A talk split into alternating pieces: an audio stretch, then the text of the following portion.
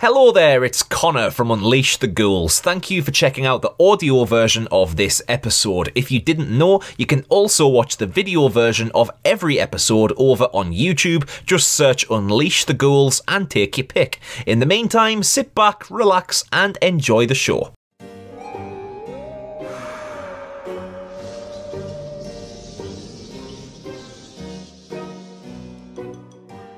Welcome one, welcome all, and welcome to a deep discussion where I, Connor, delve into the rabbit hole of randomness and break down topics of terror. There's gonna be some spoilers ahead, so get ready and let's jump right into it. Time for Teletubbies. If you've ever been, you know, a child, then you'll have watched Teletubbies, guaranteed fact. They're one of the biggest phenomenons in children's television of all time. Bizarrely, Teletubbies only lasted for four years, between 97 and 2001, and didn't return to TV TV until 2015. Yet due to constant reruns on the likes of CBeebies and being available on YouTube in massive compilations to just chuck on in the background if you've got a young kid, Teletubbies still remain to be a household name, despite being one of the weirdest TV programs ever. The show's set in Teletubby Land, which is just basically a wind farm in the middle of loads of fields, with a big dome in the middle of it where the Teletubbies live. There's Tinky Winky, Dipsy, Laa-Laa, and Po, a species of multicolored anthropomorphic jelly baby looking things that have television screens in their stomachs where every episode they watch some human kids playing or making something. But then the rest of the episode has the Teletubbies themselves playing or making something or doing something weird in some weird situation. They've got a massive living vacuum cleaner called Noo-Noo who occasionally just goes off the fucking rails. Oh, and there's a legendary episode where the toaster breaks and it fires Teletubby toast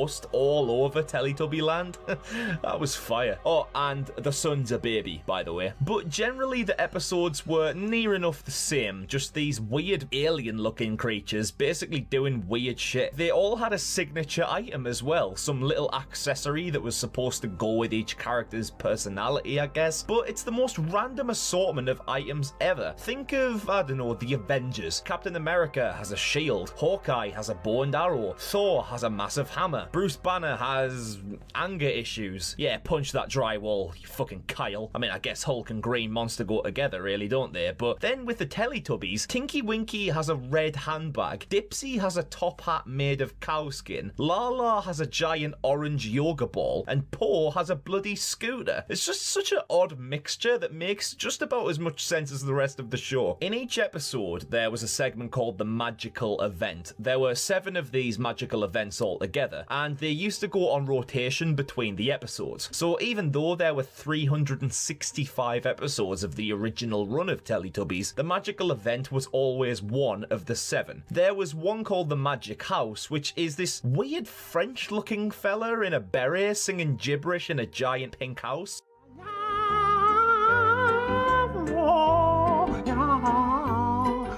There's the Animal Parade, which is just a whole bunch of terrible CGI zoo animals walking through Teletubby Land. And then there's one which is just three ships just kind of dancing together in sync. Yeah, this, this show's just the worst. But if you were a young kid on the 14th of April 1997, oh boy, were you about to have your tiny precious life fucking wrecked. The magical event for episode 11 of Teletubbies, titled Seesaw, is the most infamous of the seven, one which caused widespread controversy worldwide. I'm talking, of course, about The Lion and Bear. I still get nightmares about this, and it turns out I'm not alone. YouTube comments on any video of this sketch that still has the comments enabled comes to the same conclusion, that this is possibly the most fear-inducing piece of children's TV to ever hit the screen. So what's so scary about The Lion and Bear? Let me fill you in if you don't already know. So the sketch begins with the Teletubbies standing on the hillside, and immediately there's a scary atmosphere created through the music. It's this suspenseful, tense violin beneath this kind of atmospheric synthwave music.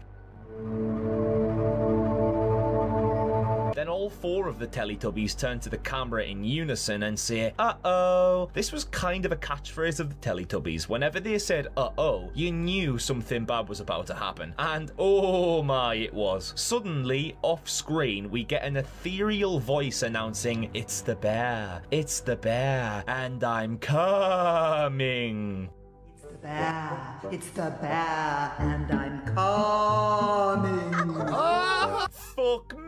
Oh, that's just so horrible, man. I'm watching this video back to write this script for this con solo episode, and I'm getting the shits here. I really am. Jesus. Right. Then the bear says the same thing again. It's so threatening. You can't see the bear, but you know that it's there. And you know that it's coming. You don't know where or when it's coming, but you know that it's on its way. That's such a terrifying thought to put into a young child's mind. Then the Teletubbies must have some sort of danger complex or something because they get all excited and then they leg it to a hill and take a seat to watch the rest of the show. It then cuts to a still shot of the hills with a fast drum roll going, again adding suspense. And it has this trippy electronic dreamy music underlying it. It's so unsettling.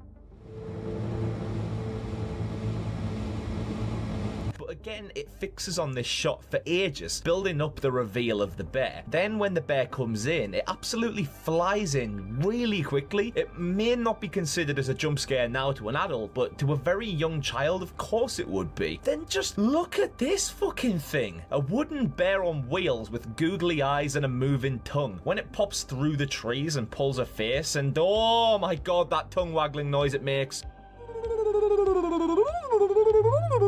Christ, that just still goes through me. I hate that, man. It also pops up and down between the hills. Like, first it's in the foreground, and then it goes behind the hill, and then suddenly it's in the background. This would massively disorientate a child who wouldn't be able to understand how the bear can move so quickly. So then the bear starts whispering, and oh my god, oh, the bear's hiding from a lion. Back again to creepy music and suspenseful shots of trees and fields. Now we know there's a lion, but again, we don't know when it's going to pop up until it roars.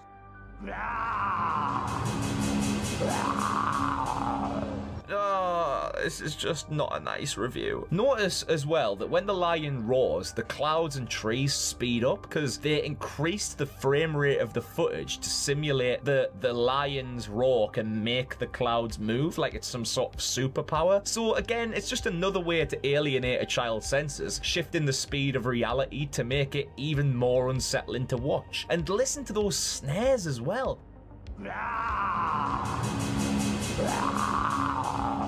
Who the fuck wrote the score for this? Eventually, the big scary lion with big scary teeth comes in with the same googly eyes, sharp teeth, and haunting expressionless face. It's just nightmare fuel. Then the lion roars again, rolling around trying to find the bear, and it leads to a chase. Look at the lion's eyes glowing like that. Oh my life. And then the bear pops out laughing at the lion who can't find her, and then just listen to her laugh. Where's the bear? oh, that's so horrible. And then the frame rate keeps changing again, and the clouds change again, and there isn't even a conclusion. Like the lion just keeps chasing the bear, and we never see what happens. So, does the lion catch and kill the bear? I mean, just who the fuck approved this on a TV show with a target age of one to four year olds? Would you ever show this, this to a child who is four or younger? I'm 25, and this still gets under my skin today. I wasn't even two myself when this first and I was a huge Teletubby fan according to my mum, who tells me that I love Teletubbies and Tots TV the most. So it's really, really likely that I watched this at the age that the show was intended for. Ofcom got complaints from parents in their thousands with concerns about the Lion and Bear sketch, relating to the uncanny appearance of the Lion and Bear, the scary voices, scary scenes, scary music, scary dialogue. It's just an all-round clusterfuck of nightmare fuel, and it was argued that the sketch may have been appropriate for kids aged 10 and above, more suitably teenagers, so the production team who put this together had no concern for their infant child target audience. So then the original sketch was re-edited to make it a lot lighter and friendlier for kids, though it still had its issues. Some more comedic scenes were added, the music was changed to be a lot more jolly and light-hearted, there were some humorous sound effects thrown on as well, and several lines of the dialogue were re-recorded.